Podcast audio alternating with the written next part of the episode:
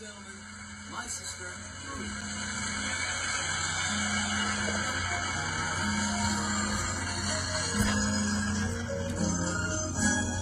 The weather outside is frightful, but the fire is so delightful, and since we've no place to go, let it snow, let it snow, let it snow. And I've got some chrome for popping. The lights are turning way down low. Let it snow, let it snow, let it snow. We finally kissed goodnight. How I hate going out of the storm. But you really hold me tight. All the way home I'll be warm. Grandpa, get more coffee right now. Do you want me to get more coffee? Okay, you get some more coffee, that's fine. Okay, thank you.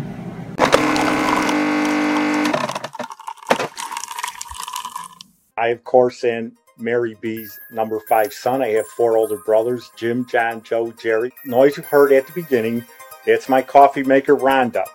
When I need a cup of coffee, I always say, of course, help me, Rhonda. When I need an emergency cup of coffee, I then say, help me, Rhonda, help me, Rhonda. Thank you, Rhonda, for another great cup of coffee to start the morning off. Welcome again to Coffee Break with Mary B's 5th son. I am Jeff.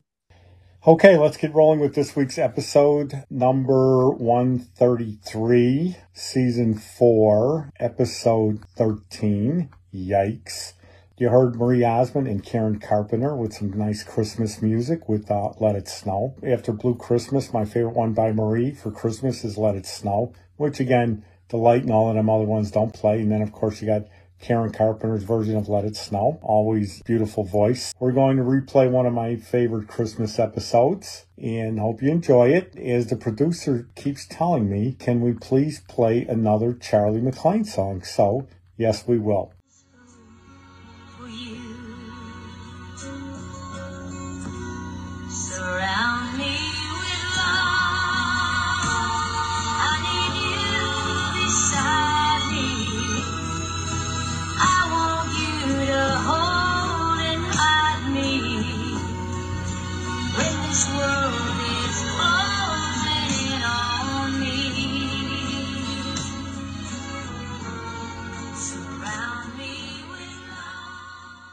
Hope you enjoy our Christmas episode. We got a couple more weeks for Christmas, but I thought I'd put this one on too.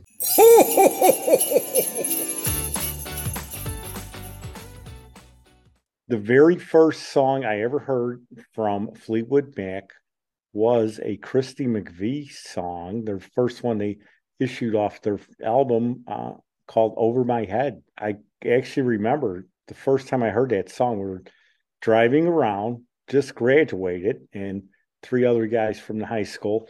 We would drive around at night, you know, because one of them had a CB that the truckers used. You know, that used to be big at that time with like the song you know, in the car, and it was me, Jerry Boom Boom Bonkowski, who I'd mentioned earlier. He was the one that I went to the Elvis funeral with. And then there was Glenn Waddell, and there was Scott Zaper, who was I drove to California with the one year, and we were first time I ever seen Rocky was in Hollywood with him. When we got to Hollywood and he had nothing to do, we went to see Rocky. So it's us 4 driving around in the car, you know, got the radio on, and that's the first time I heard a Fleetwood Mac song was Over My Head. I could just picture us in the car. It was kind of like Wayne's World, you know, where they're singing at Bohemian Rhapsody, I think, or whatever, only we were like the Geek Squad, the original Geek Squad. We were 4 people trying to sing Over My Head together, which was really weird, strange, but it was fun. And I do remember that song, Over My Head. It's such a great song. And Fleetwood Mac, the main part, she was, to me, current Stevie Nicks, the main part of Fleetwood Mac. It's just very sad. Just a very, very sad day.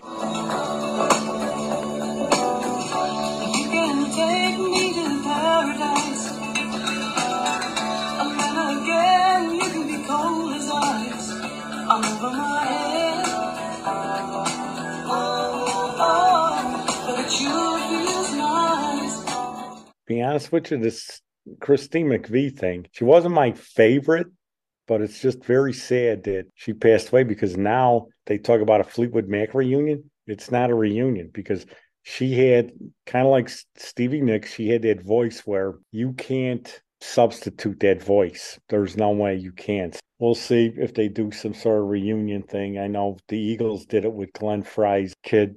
You know, his son played guitar, and he's very good, but the Eagles just, to me, aren't the same without Glenn Frey. So Fleetwood Mac without Christine McVie, a lot of her songs are really, really good, very catchy tunes.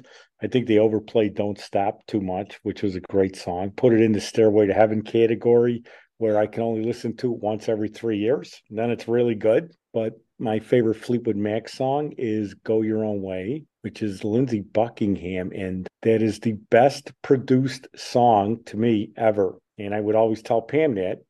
And then she'd be like, yeah. You know, one day we're driving and a DJ actually said, after he played it, he goes, that has got to be the best produced song ever. So if you listen to it, which we'll play a short clip right now of it.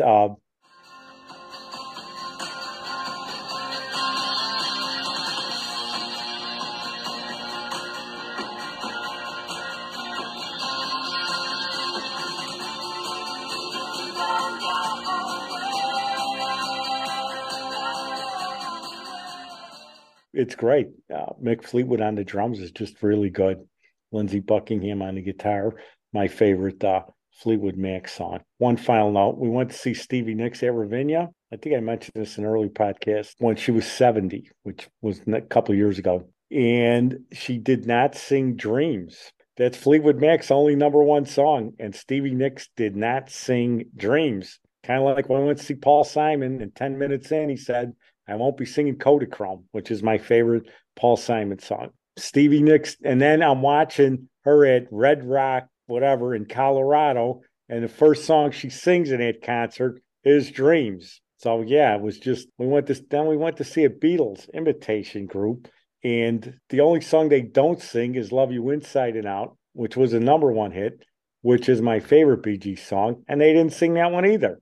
So really strange. Yesterday, November 30th, because we're taping this on December 1st, 1968, was Hey Jude. If you listen to one of my very first episodes, when I hear Love Child, I always think of Stella. That it knocked Hey Jude off, which I think was #1 for like 7 or 8 weeks. So Love Child by the Supremes knocked that one off of the #1 spot. Great song. And let's not forget, here's another Charly McClain song.